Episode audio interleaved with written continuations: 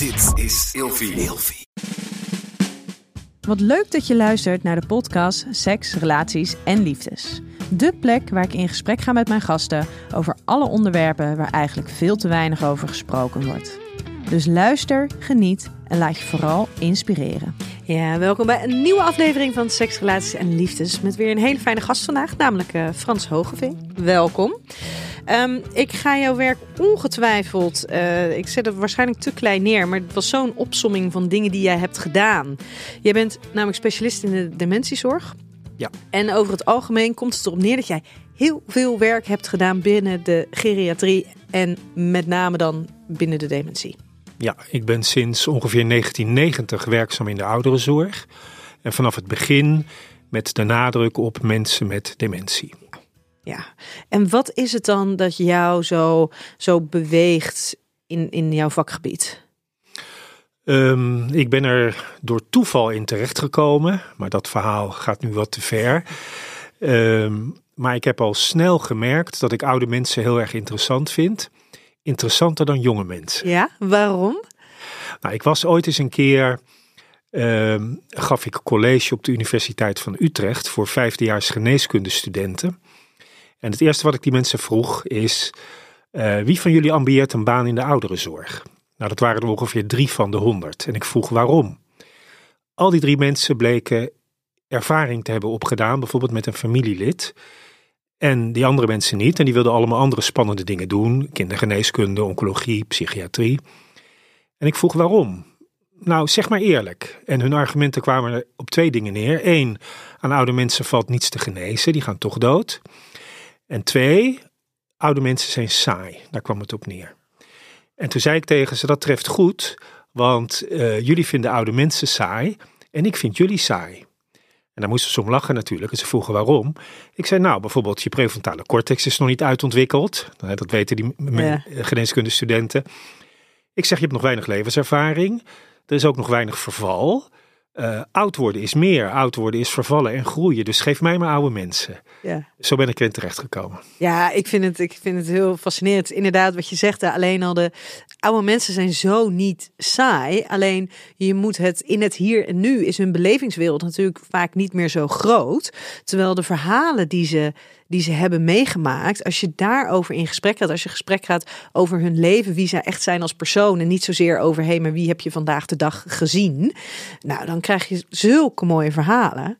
Ik heb in mijn oud-tante die um, uh, die, ja, die, die zat in, uh, in, in Washington. Heeft zij als enige vrouwelijke burger heeft zij daar 30 jaar op de, in Washington op de ambassade gewerkt. Maar zij zat op de eerste Holland, of zij zat altijd met de Holland-Amerika-lijn. Ging ze daarheen. En hoe ze dan baalde dat daar vliegtuigen kwamen. Dat ze dus niet meer met de boot ging, maar met het vliegtuig. En zeker, en dat is misschien ook wel een mooie naar het onderwerp. Zij heeft op een gegeven moment nou ja, heeft uh, Alzheimer gekregen.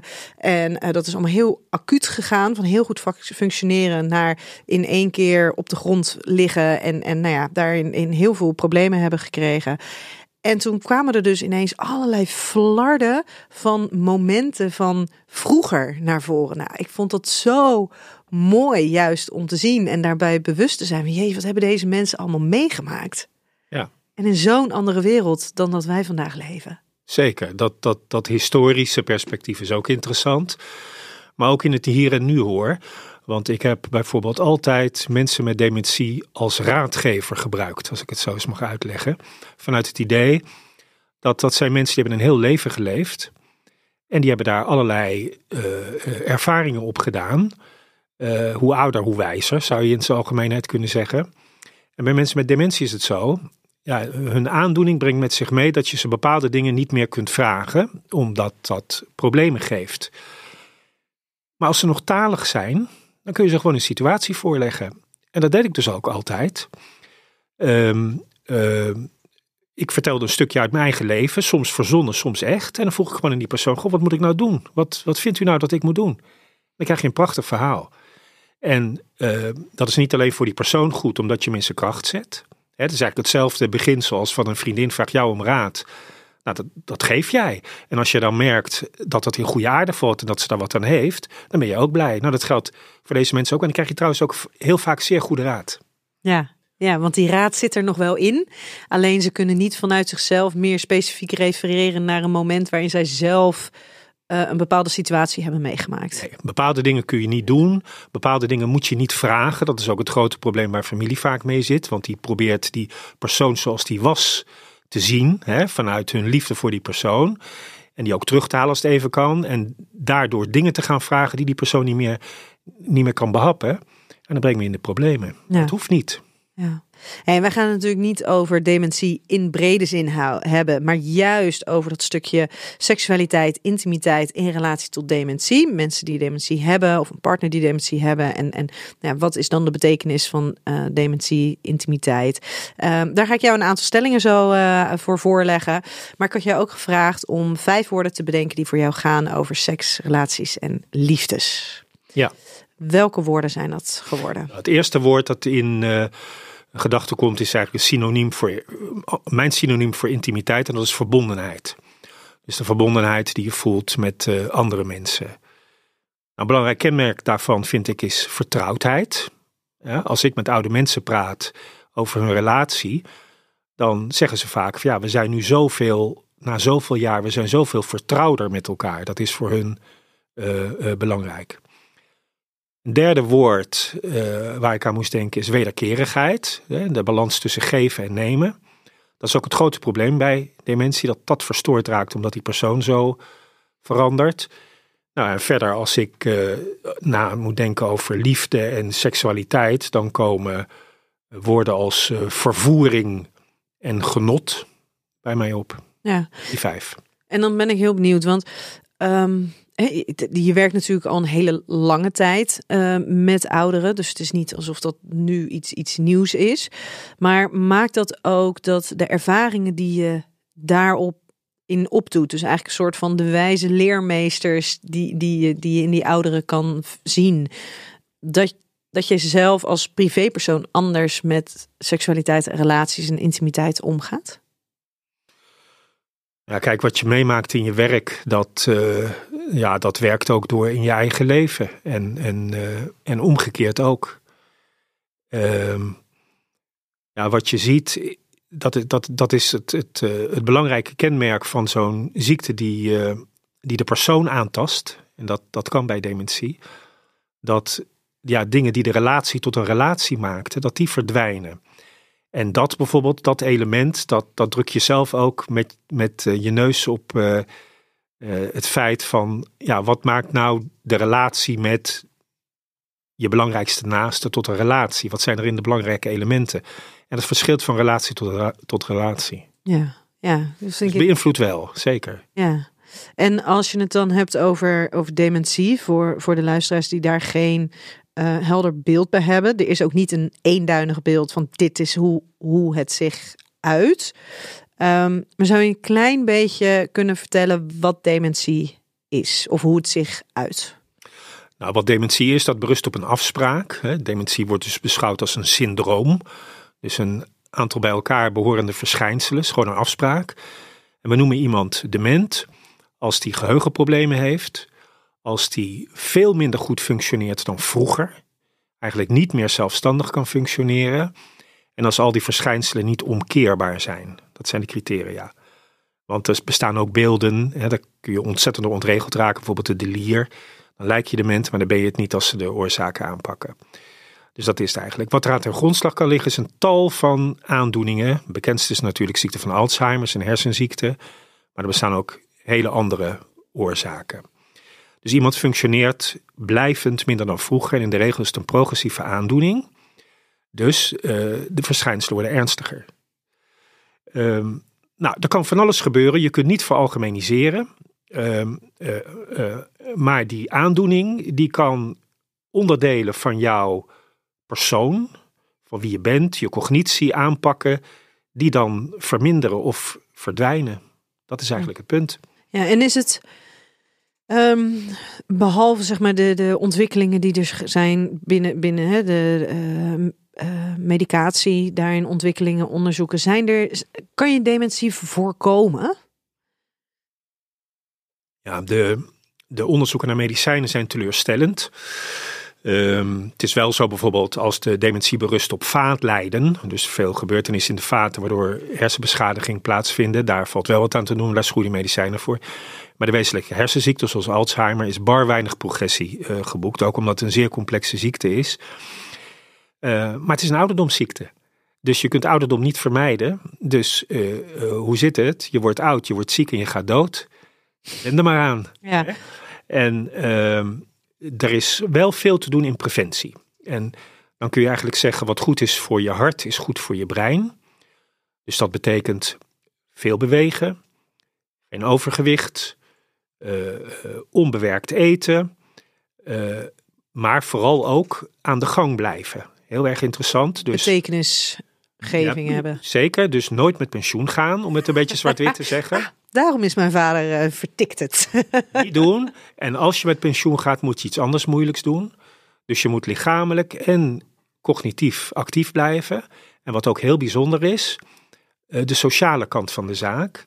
Dus als jij uh, geborgen blijft in, in, in, in de relaties die je hebt, als je wat voor andere mensen blijft betekenen, ehm, dus sociaal actief bent, erbij blijft horen, dat is ook zeer gezond en levensverlengend en dat laat ook op dementie. Dat wil niet zeggen dat je geen dementie krijgt, want of je dementie krijgt hangt af van je aanleg, van je levenswijze en van allerlei toevalsfactoren. Maar als je dat krijgt, maar je leeft gezond, dan krijg je het niet op je tachtigste, maar op je 87ste. Ja. Zo zou je het kunnen zien. En met een beetje mazzel ben je dan al dood aan iets anders. Precies. En in die leeftijdsfase is zeven jaar is natuurlijk heel veel verschil. Ja, dan verdubbelt de kans op dementie. Ja. Per vijf jaar na het 65ste. Oh, wauw. Ja. Oh, wauw. Oké, okay. oké. Okay. Hey, um, ik heb de vijf kutkeuze. Uh, en daarvan zou ik heel graag willen weten welk van de twee uh, jij elke keer kiest. Intimiteit of seksualiteit? Intimiteit. Nooit meer seks of nooit meer een relatie? Nooit meer seks. Andere mensen helpen met hun seksualiteit of zelf bezig zijn met je eigen seksualiteit? Andere mensen helpen met seksualiteit. Porno kijken of fantaseren? Fantaseren. Nooit meer horen ik hou van je of nooit meer een spontane knuffel van je partner? Nooit meer horen ik hou van je. Ik ben heel erg benieuwd. Um, zijn, zouden deze antwoorden, zouden die 30 jaar geleden anders zijn geweest? Misschien wel. Nou, misschien die anderen helpen was misschien anders geweest. Ja, dat denk ik. Ja. En want ik, ik sprak laatst ik iemand en die legde ik ook, uh, die is 30 en daar legde ik inderdaad de vraag voor van porno kijken of fantaseren. En die zei dus van ja, maar ik ben dus, um, hij heeft geen ongezonde relatie met porno, maar die is dus zo gewend aan, aan porno kijken en het gemak van porno kijken. Hij, hij kan dus gewoon niet fantaseren. Dat is gewoon een vaardigheid die hij nooit heeft hoeven leren, omdat er altijd, als hij daar behoefte aan had, porno was. Is dat, want daarin is ook uit onderzoeken gebleken dat um, mensen die opgegroeid zijn met uh, wat ze dan zeiden, breedband internet, dus snel internet en, en eigenlijk overal toegankelijk, dat die dus veel minder goed kunnen fantaseren dan, uh, dan mensen die dus wat ouder zijn en die dus gewoon zijn opgegroeid zonder internet. Dat geloof ik wel. Rust roest, hè? Dus wat je niet uh, oefent, dat roest, ja. Ja, ja. En als het dan gaat over uh, jouw werk, dat gaat dus over seksualiteit en intimiteit. Um, jij gaf net aan, ik kies voor intimiteit en uh, niet voor seksualiteit. Um, wat, wat, is, wat is daar in het idee achter die keuze?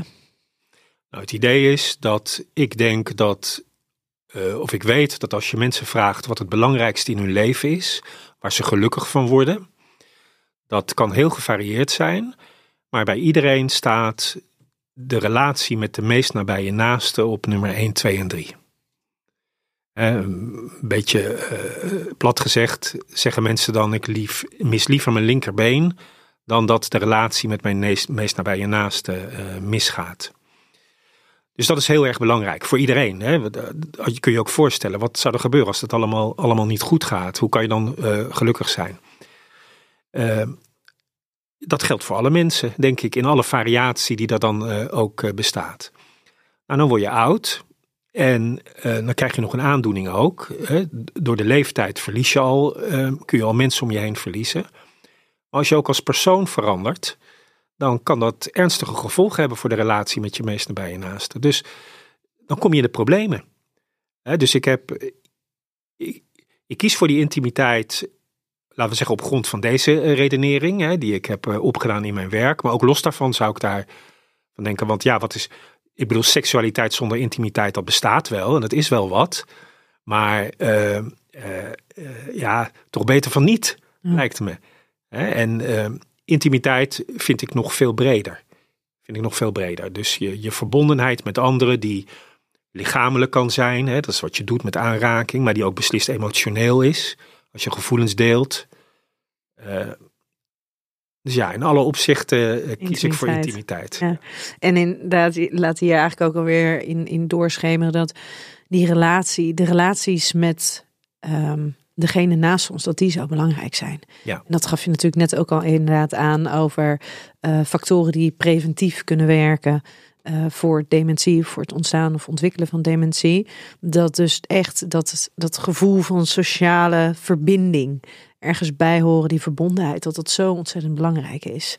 En intimiteit gaat natuurlijk voor inderdaad een heel groot gedeelte, eigenlijk voor het gehele geheel. Het gaat over verbinding ja. met een ander. Ja, maar kijk, dat, dat zeg je nu zo van het is niet alleen belangrijk qua beleving. Er zijn dus ook gewoon aangetoonde gezondheidsaspecten. Dus dat zegt wat over uh, uh, wie de mens is. Dat die alleen gezond kan blijven in relatie tot andere mensen. Ja.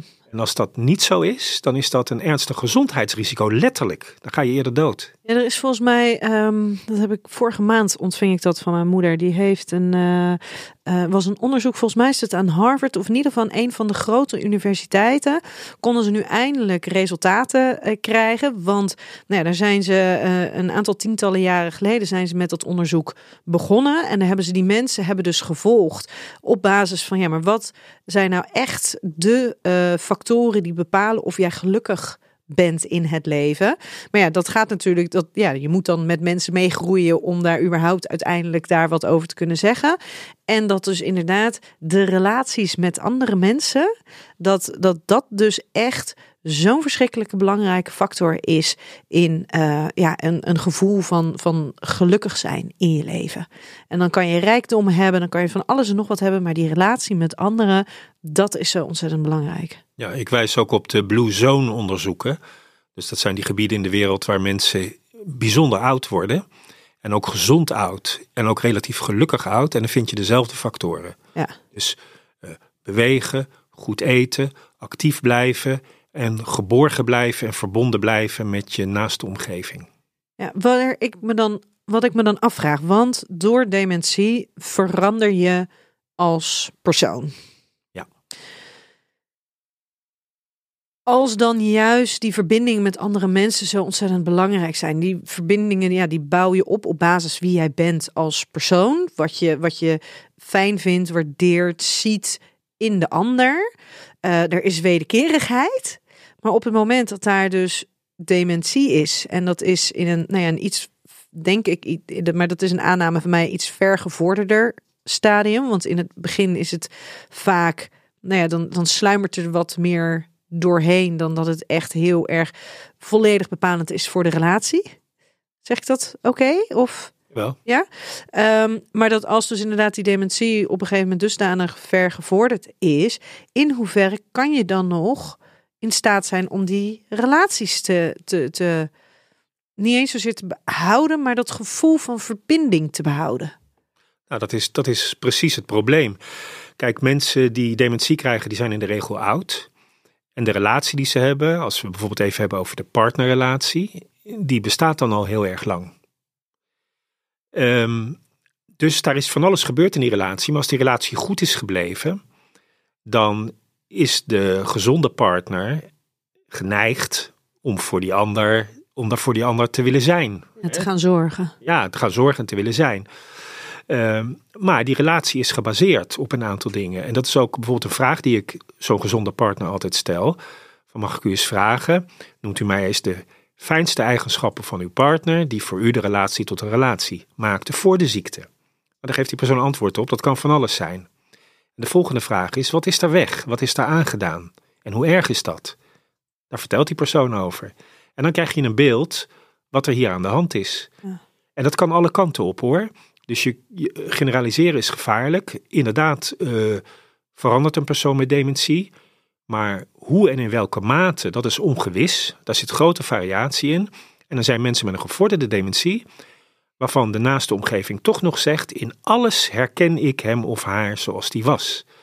En dan is het makkelijker. Eh, het is niet zo moeilijk, laten we zeggen, als je partner incontinent wordt of de administratie niet meer kunt voeren. Laten we zeggen dingen die niet zo erg belangrijk zijn.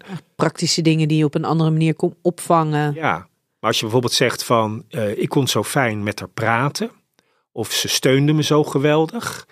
eh, want ik ben een druktemaker en dat kan allemaal niet meer. Kijk, dan kom je in de problemen. En, en dan zeggen mensen bijvoorbeeld het is mijn man niet meer. Of het is mijn vrouw niet meer. Daar bedoelen ze niet mee dat ze niet meer van hem of haar houden. Maar wel dat die relatie zo is veranderd. Eh, ja, dat het niet meer de persoon is die die ooit was. En, en dat kan ook hele tragische vormen aannemen. Ja, ja. En we gaan hier ehm, nog verder op door. Door ehm, eh, met, met behulp van de stelling die ik, eh, die ik heb bedacht. Dus ik ben ontzettend benieuwd. Dus vertel vooral alles wat je, wat je wil vertellen hier omheen. De eerste stelling. Door de afgenomen impulsbeheersing kan intimiteit en seksualiteit eerder grensoverschrijdend zijn. Dat is zeker het geval. Dus ehm, eh, bij een aantal vormen van dementie ehm, kan eh, impulsbeheersing zijn aangedaan. Eh, Dat is bijvoorbeeld een vorm van dementie die, die genoemd wordt frontotemporale dementie. En die gaat nog wel eens gepaard met ontremming, Ja, en dat is de voork, dan zit het in de voorkant van de hersenen. voorkant of de ja, zijkant. Ja, Ja. Eh, en ja, dan kan het zo zijn dat iemand zegt of doet wat hij denkt. Nou, ik denk ook van alles, maar gelukkig doe ik het allemaal niet. Er zitten wat filters op. Ja, eh, eh, en wat ook ernstig is, een verminderd vermogen tot inleving in de ander. Ehm, er bestaat bijvoorbeeld een heel interessant filmpje dat ik wel eens gebruik voor eh, onderwijs. En dat gaat over een man met frontotemporale dementie, die is begin 50 en heeft een goed huwelijk met zijn vrouw. Eh, die man die ziet er nog uit als vroeger, dus je ziet niet aan de buitenkant, behalve dat hij dik is geworden, want hij is ook ontremd met eten. Oeh, ja. Zijn vrouw heeft hem zijn bankpas moeten afnemen, want anders gaat hij de stad in. Hij heeft nog niks aan zijn geheugen, dat past bij die vorm van dementie. Eh, maar dan gaat hij de stad in en dan koopt hij alles wat los en vast zit. En dat is ook niet de bedoeling. Eh, hij loopt met zijn vrouw op straat. Eh daar komt een mooie jonge dame voorbij. Hij kijkt waarderend en hij zegt, zodat iedereen dat kan horen, mooie tieten. Nou, die jonge dame stelt het niet op prijs, want die ziet een man waaraan ze verder niks ziet. Zijn vrouw schaamt zich rot. En dan wordt in dat filmpje later aan hem gevraagd: waarom zeg je dat? Nou, zegt hij omdat ik het zie. Ja, zegt de interviewer, ik zie het ook en ik denk het ook, maar ik zeg het niet. Waarom zeg jij het wel? Nou, omdat ik het zie, zegt hij. Tweede poging. Wat moet dat meisje ervan denken dat je dat zegt? Wat moet je vrouw ervan denken dat je dat zegt? Begrijpt hij niet? Hij zegt, ik deed toch niks? Ik trok het toch niet tegen de grond? Dus met die man is twee ernstige dingen mis. Impulsbeheersing en zijn inlevingsvermogen. En zijn vrouw vertelt dan later dat er dagen zijn dat hij... eh, alles wat ik zeg, zegt die vrouw dan, wordt door hem seksueel geïnterpreteerd. En dat wil, dan wil die maar. En dan stel ik me zo voor, dat is niet in dat filmpje, maar als je die vrouw zou vragen... eh vrij je nog wel eens met hem? Dat ze dan zou zeggen ja. En dan zou ik vragen, maar wil je het ook? En dan denk ik dat ze zou zeggen nee. En dan zou ik vragen, waarom doe je het dan? En dan zou ze zeggen van ja, dat is mijn man. Loyaliteit, eh, wat dan ook. Dus je ziet de spagaat waarin ze Dus, dus dit, kan, dit kan gebeuren bij dementie. Dus dat die persoon met dementie, in wat hij doet, in wat hij wil, in wat hij zegt, niet meer fijngevoelig is, geen rekening meer kan houden met de ander, niet meer gedraagt zoals hij zich gedroeg. En dan kan het gewoon heel moeilijk worden. En dan kan het zijn dat zo'n partner zegt, ja, maar ik wil het niet meer of ik kan het niet meer. Nee, want inderdaad, ehm, deze vorm of verschillende vormen van dementie, die worden dan gevormd in het gedeelte van de hersenen waar normaal de impulsbeheersing zit, waar normaal de filters zitten en het vermogen tot uh, impulsbeheersing, dan wel van het filteren, wat zeg ik, wat doe ik, dat wordt dus aangetast, waardoor het eerder grensoverschrijdend kan zijn. En het vermogen tot inleving. Ja. dus dat je, dan wordt ons gedachten toch ook doorgestuurd door wat je merkt of voelt, wat het met die ander doet. Ja, en als, als, dat, als dat vermindert, ja, dan krijg je, krijg je frictie. Ja, maar dat lijkt me dus wel heel lastig. Zeker als het dus gaat over dat stukje intimiteit en seksualiteit. Waarbij dat dus enorme bronnen van verbinding uh, kunnen zijn. Dat, dat dat dus voor de een misschien enorm verbindend kan zijn. Nou, voor degene met dementie. Maar voor de ander dan op zo'n moment enorm grensoverschrijdend. Ja. Zo zou het andersom ook zo kunnen zijn dat dan degene met dementie minder goed kan aangeven waar grenzen zijn? Zeker, zeker. Ik herinner mij, ik herinner mij een gesprek met een man die vertelde mij het volgende verhaal. Die zei uh, over de seksualiteit. Hij vond zijn vrouw vroeger uh, geremd. En toen vertelde hij dat in de eerste feministische golf zijn vrouw uh, eigenlijk daardoor gegrepen werd door dat gedachtegoed. En toen uh, uh, uh, mocht, hij geen, mocht hij geen gemeenschap meer met haar hebben, want dat was onderdrukking van de vrouw. Dat is een standpunt dat ooit is ja, ja, ja, levend is geweest. En nou, op een gegeven moment was dat weer voorbij. En toen vertelde hij me, merkte hij aan zijn vrouw dat ze vrijer was geworden. En dat, dat vond hij fijn. En nou, toen kreeg zij dementie. En lange tijd bleef hij thuis voor de zorgen. En was die seksualiteit er ook nog. Maar zei hij tegen me, op een gegeven moment kon ik het niet meer. Want het is niet dat zij zich verzette of het niet meer wilde. Maar het was zo ongelijk geworden dat ik, als ik dan met haar eh, doende was, eh, dat ik het gevoel had dat ik misbruik van haar maakte. Hij zei wel, ik weet wel dat het bij mij ligt, want het is niet zo, want ze geeft dat niet aan, maar ik voel dat zo. Dus uh, ik denk dat dat een voorbeeld is van wat, je, wat je vraagt. Ja, maar dat is zo lastig. Ja. Zo lastig, want hoe kan je het dus dan sowieso blijven waarborgen op een gelijkwaardig niveau? Ja, dat, dat, dat gaat niet, denk ik. Nee. Tweede stelling. Mensen met dementie hebben meer behoefte aan intimiteit dan aan seksualiteit. Ja, misschien dat het voor de grote groep geldt. Ik, ik, ik dacht even na van kijk, je kunt dit soort algemene uitspraken proberen te doen. En per definitie denk ik is het zo eh, dat er misschien een trend is voor de grote groep. Maar voor een individu zegt het niks. Dat is het probleem. dus je kunt bijvoorbeeld ook zeggen, sommige mensen zeggen ook van ja, eh, oude mensen hebben minder behoefte aan seksualiteit. Uh, of die doen minder aan vrije. Dat is zo voor de grote groep. Ook als functie van de duur van de relatie. Hè? Dat is ook uh, voor de grote groep. Hè? Hoe langer je bij elkaar bent, hoe lager de frequentie van vrije voor de grote groep. voor een individu, individu kan je er niks van zeggen. Nee. Dus dat is het punt. Dus ik zou zeggen, inderdaad. Maar ik denk dat dat voor mensen zonder dementie ook geldt. Uh, gebrek aan intimiteit heeft ernstiger consequenties dan het moeten missen van seks. Dat denk ik. Ja, en want ik snap inderdaad, het is heel goed dat je het nog een keer benadrukt. Hè? Want inderdaad, er is een verschil tussen, er zijn bepaalde trends voor het grote deel van, van de mensen. En er zijn natuurlijk gewoon daarna iedereen op individueel niveau andere behoeften. En stel nou dat er dan dus binnen een relatie, degene die dementie heeft, die heeft bijvoorbeeld meer echt um, behoefte aan, aan seksualiteit. Terwijl degene, de partner zonder dementie, die heeft voornamelijk behoefte aan intimiteit. Die wil namelijk, hè, kost wat kost, alle momenten die er zijn, vooral in verbinding zijn met de partner die ze toch al zien veranderen als persoon. Wat, eh, ja, is, is daar een manier om daarmee om te gaan?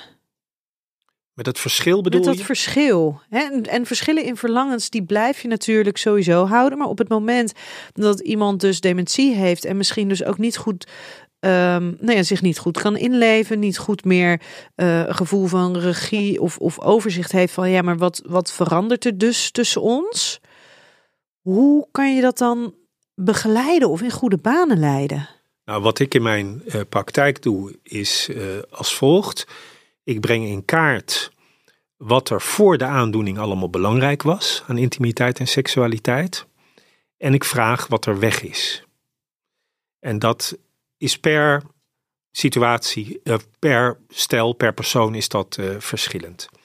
Dus dan hou je over een lijst met dingen die er nog zijn, dingen die er nog zijn en dingen die weg zijn. En de hulpverlening bestaat er dan uit om te ondersteunen in behouden wat er nog is. Mhm. Proberen terug te winnen wat weg is. Dat is niet altijd mogelijk, maar soms wel voor een gedeelte. En waar het niet kan, op belangrijke punten, om te onderzoeken waar de compensatie zit. Of je kunt compenseren met iets anders. Of met iemand anders. Ja, en dan bijvoorbeeld in de zin van seksverzorgenden? Of... Uh, dat, dat kan. Uh, dus seksverzorgenden, dus voor mensen met dementie, ja, dat bestaat. En organisaties die daar niet goed over nadenken, die denken soms dat dat het antwoord is. Dat is wel in sommige gevallen het antwoord. Maar intimiteit en seksualiteit, dat zoeken mensen toch in eerste instantie bij degene die bij hen horen. Hebben ze die niet, dan kan zo'n seksverzorgende uh, in beeld komen. En dan nog is het zo, in mijn boek heb ik zo'n uh, persoon, zo'n mevrouw in dit geval, uh, geïnterviewd. En die vertelde mij ook dat wat zij doet, ze wordt wel seksverzorgende genoemd. Ze vindt het geen goede benaming, want ze zegt 80, 85 procent van wat ik doe is intimiteit bieden. Is bij mensen in bed gaan liggen, mensen aanraken, gevoelens met mensen delen. En daarnaast voer ik ook seksuele handelingen uit, maar dat is maar een fractie. Dus dan gaat het eigenlijk toch weer over de intimiteit. Toch wel over de intimiteit. En voor de partner trouwens, um, er bestaat een hele mooie documentaire die je wellicht kent van al flink aantal jaren geleden. Die documentaire heet Liefde, Seks en Senior. Ja. Nou, daar heb je bijvoorbeeld uh, dat stel waarvan de man zeer gevorderd dement is. Chris en Wietske weten ze. En die man die is in een verpleeghuis en je ziet dat die vrouw erg veel van hem houdt. En hoe ze erover vertelt ook, dat was een goede, goede relatie. Maar de man is zo dement dat hij niks meer terug kan geven. Eigenlijk het enige, als zij haar lippen tuit en vlak bij zijn lippen komt, dan geeft hij er een kus. Dat, dat, dat wordt nog opgeroepen. En die vrouw vertelt dan van ja, ik heb er niet naar gezocht, zegt ze, maar ik heb een andere man ontmoet. Een weduwnaar en het klikt eigenlijk goed. En de eerste keer dat we bij elkaar zijn blijven slapen, is helemaal niks gebeurd. Hebben we elkaar gewoon getroost en nu heeft ze een relatie. Maar je ziet dus dat ze zich afvraagt, mag dat wel? Ja. Wat vinden andere mensen daarvan? En in de hulpverlening die ik bied, uh, je moet natuurlijk goed kijken naar wie je voor je hebt, maar kan dat ook zeker besproken worden? Hè? Dat, dat, dat uh, die partner die overblijft, die dus ook dingen mist, ja, die kan het dus bij iemand anders zoeken zonder dat hij daarmee uh, in, in, in, in, in de ware zin van het woord ontrouw is aan uh, uh, de ander. Ja, en, en zou je er dan voor kiezen om het wel te delen met de partner met dementie? Of deels of niet? Of is dat volledig afhankelijk van de mate van, van functioneren? Van... Wat bedoel je nu precies? Nou, als, als dan dus zo'n vrouw een, een nieuwe partner treft. En daar in ieder geval een vorm van een romantische relatie mee aangaat. Maar de, de partner met, met hè, de, de, de levenspartner met dementie, die is, die is er nog wel. Uh, maar die werkt, woont bijvoorbeeld in een, in een zorginstelling. Zou je dan wel of niet adviseren om, om dat ook te gaan vertellen dat er dan een nieuwe partner is? Nee, dat zou ik niet snel adviseren. Nee, kijk, de, de kwestie van eerlijkheid, hè, die komt uh, vaak aan de orde. Het is een soort ethisch vraagstuk. Of je daar ja, open of eerlijk over moet zijn, hoe je, dat, hoe je dat wil zeggen. Ja, ik denk altijd, dat zijn we in het gewone leven ook niet. Hè? Je bent op zekere hoogte open en eerlijk. En uh, kijk, als iemand er nog iets mee kan, als hij nog iets kan vatten over, dan, dan wel. Uh, uh, maar als dat niet kan. Want dan zal die misschien ook überhaupt wel meekrijgen in bepaalde dingen. Mm, Dat weet ik niet, maar, maar, maar, maar, maar sommige dingen. eh, Kijk, je moet je afvragen, net zoals je met misschien mensen doet die verstandelijk beperkt zijn, of als je een jong kind hebt, dan hou je rekening met eh, eh, het bevattingsvermogen, wat iemand daarmee kan, of, maar ook of je er leed mee aanricht, zo gezegd. Hè, dus er Ja. zijn diverse graden van eerlijkheid. De bijvoorbeeld kinderen eromheen. Ja, dat is, een moeilijk punt. Kijk, het komt bijvoorbeeld nogal eens voor dat eh, in verpleeghuizen dat twee mensen met dementie kennis aan elkaar krijgen. Dat komt voor. Nou kun je bijvoorbeeld wel beweren dat mensen met dementie wilsonbekwaam zijn in de zin van dat zij de consequenties van wat er allemaal gebeurt niet meer goed kunnen worden overzien, niet meer goed kunnen overzien. Dat is waar. Maar kan iemand ooit wilsonbekwaam worden om zich aangetrokken te voelen tot iemand anders? Dat geloof ik niet. En als je dan ziet dat twee mensen daar heel gelukkig van worden. En dat komt voor. Je moet Mhm. goed opletten. Hè, want als met kwetsbare mensen, als één van de twee het niet zou willen, dan krijg je weer die grensoverschrijdende. verdient, verdient je onze volle bescherming. Hè? Dus dat, dat kan je iemand niet aan. Maar stel je voor, dat komt voor. Iemand, je ziet dat mensen daar gelukkig van worden. Ja, dan kan een hele pijnlijke situatie ontstaan. Want er kan nog een levende partner zijn. Maar ook als die er niet is, kunnen er kinderen zijn die er een mening over hebben. Maar dan kun je de interessante ethische vraag stellen. Als twee mensen ergens heel ongelukkig van worden en daar anderen niet direct mee schaden, wie ben jij dan om dat te mogen verbieden? Al ben jij het kind of de partner, waarmee ik niet wil zeggen dat je niet met partner of kinderen moet overleggen. Dat moet wel.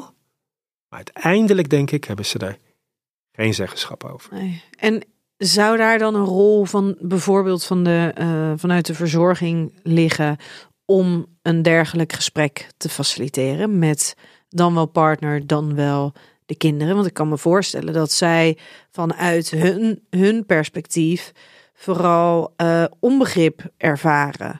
En het gevoel hebben van ja, maar dit kan niet of dit mag niet. En misschien vervolgens wel vanuit het, de, de, de zorginstelling denk je, jullie, jullie moeten dit eh, dan wel verbieden. Jullie moeten ze uit elkaar houden. Eh, want dit is wat je vanuit, nou eigenlijk een, een, een, nou ja, tussen aanhangsteken een gezond perspectief niet kan doen. Vanuit, hè, want in principe dan, zeker als er nog een partner gewoon wel aanwezig is, ja, dan zou je dus zeggen dat, dat de partner ontrouw is vanuit een niet-dementie perspectief. Ja, En dat misschien dus verzorgers hierin kunnen zorgen dat daar een veel sensitiever gesprek gevoerd wordt. Van god, dit is de beleving van hè, je ouder, eh, je partner met dementie. En die, die, ja, die heeft niet dat besef als wat jullie hebben. nou zo zou ik het niet zeggen. Ik, ik denk dat, dat eh, zo'n gesprek zeker gevoerd moet worden. En als het kan, preventief. Ah, Daar heb je het weer. Dus eh, wat ik altijd heb gedaan, eh, laten we zeggen, we krijgen een, iemand die in het verpleeghuis wordt opgenomen, die heeft nog een partner. Dan probeer ik goed getimed, want je moet goed opletten wanneer je dat zegt. Hè, er moet een zekere vertrouwensband zijn opgebouwd. Maar dan zeg ik bijvoorbeeld, eh, mevrouw, uw man komt nu bij ons wonen. Eh, en dat gebeurt ja, in een gemeenschap van andere bewoners. En dan zeg ik, u weet wel, ja, overal waar mensen bij elkaar leven, kan van alles gebeuren. Er kunnen spanningen ontstaan tussen uw man en medebewoners. Nou, daar gaan we zo goed mogelijk mee om en in overleg met u. Er kunnen ook vriendschappen ontstaan. Dat is in de regel goed, vertel ik dan. Want als mensen steun aan elkaar hebben, dat is mooi. Eh, dat proberen we ook een beetje te bevorderen. Kijken wie een beetje met wie matcht. En er kunnen ook amoureuze dingen ontstaan. Ik zeg niet dat het met uw man gebeurt, maar het kan wel. Het gebeurt wel eens. Hè? En dan, ja, dat geeft, eh, ja, dat geeft veel emotionele reactie. Hè? Soms mag ik eens vragen, eh, als dat u zou gebeuren, hoe zou je daar tegenover staan? Nou, ho- hoe de reactie ook is, daarmee leg je iets in de week, ja. zo gezegd. Maar dit is, dit is prachtig als dit, als dit kan. Want dan is het zonder dat het zich al voor heeft gedaan, kunnen ze daar een beetje bij voelen. Hey, hoe, hoe zou dit voor mij voelen? Eh, ze kunnen er ergens een beetje op anticiperen. Op het moment dat het gebeurt, daadwerkelijk gebeurt, dan voelen ze zich misschien wat minder overweldigd. Omdat daar ook inderdaad een moment is van: oh ja, maar dit, dit is hetgene waar we het toen tijdens dat gesprek over hebben gehad. Maar jij kan met al jouw kennis en uh, inlevingsvermogen en, en wens dat mensen nou ja, daar, daar ruimte voor krijgen om dat soort dingen te laten ontstaan, dat gevoelens dat die daar mogen zijn. Jij bent natuurlijk niet op al die plekken waar mensen verblijven die dementie hebben. Nee. Nou, ik heb vorig jaar een boek geschreven, Intimiteit en Seksualiteit bij Dementie. Uh, uh, met de bedoeling ook, het is voor twee groepen bedoeld. Dus voor partners van mensen met dementie en voor zorgprofessionals. Want het is inderdaad waar dat het een, een ondergeschoven onderwerp is, terwijl het een heel belangrijk onderwerp is. Als ik in zorgorganisaties kom en ik kom door het hele land en ik kijk in zorgdossiers, of ik zou in zorgdossiers kijken, dan vind ik daar van alles. Maar onder het kopje, wat zijn de behoeften aan intimiteit en seksualiteit, vind je niks. Of je vindt, het is een beetje een cliché, maar het, het gebeurt echt, dat er staat niet van toepassing. Intimiteit niet van toepassing. Nou, dat kan niet. Dat kan niet. Dat bestaat niet. Nee.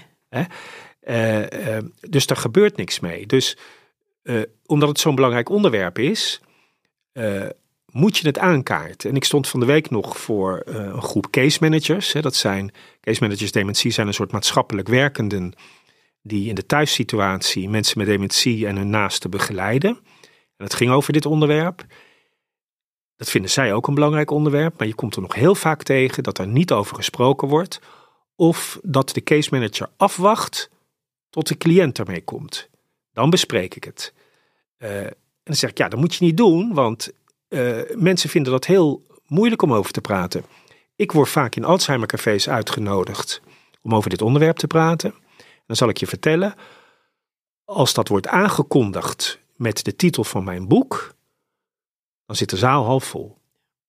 Mensen laten zich afschrikken door de woorden intimiteit en seksualiteit. Dus ik raad aan om het een beetje te versluieren, bijvoorbeeld met de titel Ik hou nog steeds van jou, of uh, Het is mijn vrouw niet meer, over veranderende relaties. En dan zit de zaal vol. En of de zaal nou half vol of vol zit, Mensen vinden het heel fijn om in een vertrouwde omgeving daarover te praten. Ja, ja. ja bijzonder hè. Ik kan me nog zo goed een filmpje herinneren. En dat was een, een, een vrouw met Alzheimer. En um, die zat eigenlijk heel de dag alleen maar apathisch voor zich uit, te staren. En op een gegeven moment was er dus een filmpje van een verzorgende. En die, en die vrouw die werkte, die werkte dus ook al iets van, van, van vijf jaar of zo met die, met die vrouw. En wat ze dus elke dag deed, was over de, zeg maar, over de jukbeen, over de wang. Gewoon strelen. En dat was eigenlijk het enige moment waarop je dus die vrouw zag gaan glimlachen. Weet je, en dat is, dat, het is zo van essentieel belang. En als je dan kijkt hoe de meeste um, woonsituaties van mensen met dementie in, in zorginstellingen zijn, daar is daar helemaal geen, geen aandacht of geen ruimte voor. Nee, nou is het wel zo dat heel veel zorgprofessionals, het zijn meestal vrouwen, het is 99% vrouwen denk ik die daar werken, uh, die doen dat soort dingen wel. Dus die geven verbondenheid. Dus die realiseren zich dat ze dat moeten doen, hè, dat goede zorg relationele zorg is. Hoewel uh, er ook weer grote verschillen zijn tussen individuele professionals. Mm -hmm. Dat je zelfs mensen hebt, en dat vind ik uh, kwalijk, die vinden dat dat niet bij hun werk hoort. Ja, want zo worden we toch een beetje opgeleid in de zorg. Zeker vroeger. Dat is ja. wel minder geworden. Maar vroeger. Ja, waarschijnlijk binnen de, de, de oudere zorg dat dat dan zeker zo anders is. Maar als ik in mijn vakgebied, ik mag absoluut niemand, uh, niemand troosten, fysiek gezien. Dat is absoluut niet oké. Okay. Nou. ik zie een grijns verschijnen. Nou ja, kijk, ik moet een beetje nadenken, want ik, ik heb ook beroepshalve veel met de medische wereld te maken. En uh, ik doe de laatste tijd veel met wat genoemd wordt het piek-eindeffect. En uh, dat heeft ook in medische onderzoeken een heel groot effect. Kahneman vond dat. Dat vond hij bij onderzoek naar coloscopie. En, er werd aan mensen dus gevraagd van, uh, dus die kregen die coloscopie. Die kregen een apparaatje in de hand, geef eens aan uh, uh, wat de pijn is, elke minuut. En dan werd later gekeken, werd later gevraagd wat was de piekpijn en later hoe herinner je de pijn. Waarom deden ze dat onderzoek? Omdat ze wilden kijken hoe ze het terugkompercentage van mensen konden ophogen. En dan blijkt dat de herinnering niet wordt bepaald door de duur van de behandeling, van de coloscopie, maar door de piek en het laatste gedeelte ervan. En in een tweede onderzoek werd dat experimenteel gemanipuleerd. De ene groep kreeg gewoon de coloscopie. En de andere groep kreeg de coloscopie, maar als het was afgelopen, dan deden ze iets aardigs met die persoon. En uh, uh, die tweede groep was terugkompercentage veel hoger en herinnerde zich de behandeling als veel minder pijnlijk. Ja. Dus afstand houden, ja, dat is, dat is heel slecht advies. Ja, bijzonder. Bijzonder. En we gaan uh, door naar de volgende stelling, voordat ik helemaal een soort van uitwijk hier, uh, hier overal in. De derde stelling. Dementie verandert de seksualiteitsbeleving. Van de demente persoon? Ja. Ja, dat denk ik wel. Dat denk ik wel. Zonder dat ik daar bewijs voor heb. Maar uh, ja, ook cognitie speelt, denk ik. De, seksualiteitsbeleving lijkt me een, een, zeer ingewikkeld en complex iets. Hè, waar ook cognitie, je gevoel tot de ander, je inleving naar de ander toe uh, een rol speelt, hè, behalve, behalve jezelf. Ik denk dat dat, dat dat ongetwijfeld het geval is, maar ook weer moeilijk om daar algemene uitspraken over te doen. Ja. En je vroeg uh, toen ik dit voorlegde, vroeg je uh, voor de persoon met dementie. Als ik hem dan zou vragen over de, de partner van de persoon ja, met dementie. dat is wel zeker. Dat is wel zeker. Omdat die andere persoon zo verandert. Dus je beleeft seksualiteit dan met iemand die anders is. Maar die misschien in je herinnering of in je geheugen toch nog die oude is. dus wat iemand dan voelt, dat lijkt me een, een, een complexe complex mengsel van wat er was en wat er nu is. Maar dat er iets verandert, dat lijkt me zeker. Ja. Hey, de vierde stelling. Seksualiteit en intimiteit kan dementie juist vertragen of milder maken in het moment. Nou, dat is een beetje wat we natuurlijk al eerder hebben besproken. Ik denk niet dat het dementie kan vertragen, in de zin van dat het het proces vertraagt. Het is inderdaad een proces, dementie. Het is dus een proces van afnemende mogelijkheden en toenemende beperkingen. Dat is heel belangrijk, want mensen denken daar vaak zwart-wit over, dat dingen helemaal niet meer kunnen. Dat is niet zo, het is altijd gradueel. Um, herhaal de vraag nog even. Seksualiteit en intimiteit kan dementie juist vertragen of milder maken in het moment. Ja, dat laatste zeker. Dus uh, er zijn, uh, dat geldt niet alleen voor gebeurtenissen rond intimiteit en seksualiteit, maar een gunstige prikkeling kan uh, de persoon even tevoorschijn halen die die was. En eigenlijk, denk ik, kun je dat zo zien. Ook in het functioneren van mensen zonder dementie zit variatie. En soms ben je enorm in vorm, soms niet. Hè, om eens een voorbeeld te noemen, soms weet je waar dat door komt, soms weet je dat niet. Um, dat geldt ook voor mensen met dementie. En als je niets doet, of ongunstig prikkelt, ja, dan zie je die ziekte, die aandoening in zijn volle kracht. Als je het gunstige doet, dan kan iemand tevoorschijn komen. Dat is denk ik een mooie uitdrukking. Tevoorschijn komen zoals die was. En dat kan met muziek. Dat kan met geuren. Ik doe op dit moment onderzoek naar geuren. Ook voor seksualiteit is dat uh, uh, relevant. Dan kun je even die persoon terugzien zoals die was. Ja. Ik kreeg, als het goed is, want je zegt inderdaad nu uh, een stukje muziek. Als het goed is, is dat ook bij Parkinson. Omdat mensen ook met Parkinson, en, nou hebben ze ook inderdaad dat hun uh, functionaliteit, die wordt telkens minder.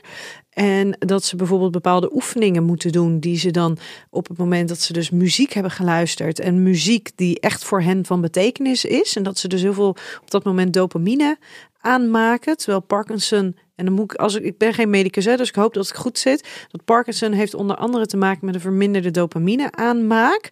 En um, dat ze dus door bijvoorbeeld muziek die van betekenis is voor hen, krijgen ze op dat moment extra dopamine aanmaak. En dan kunnen ze dat moment bijvoorbeeld gebruiken om bepaalde handelingen weer te gaan oefenen, bepaalde bewegingen te gaan oefenen. En dan is het inderdaad in zo'n moment dat dat dus weer even de persoon tevoorschijn komt.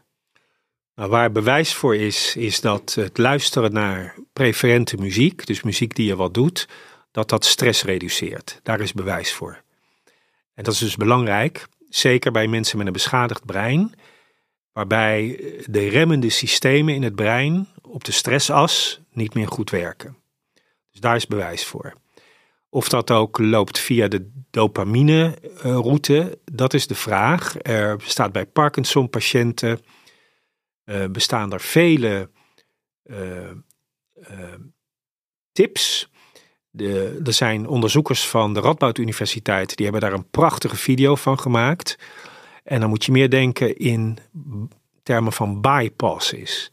Dus laten we zeggen, door inderdaad dat dopamine tekort is uh, bijvoorbeeld de motoriek van mensen met Parkinson ernstig gestoord, die bevriezen bijvoorbeeld.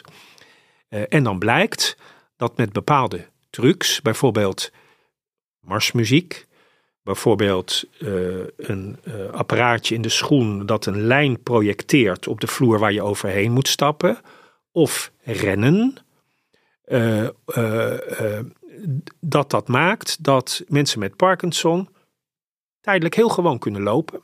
Ja. En daarna weer bevriezen, natuurlijk. Ja, het is, ze hebben, het is een, een, een tijdsvak van, hadden ze toen over van 10 tot 15 minuten, wat je soms maar hebt om dan. Ja, of korter zelfs. Ja.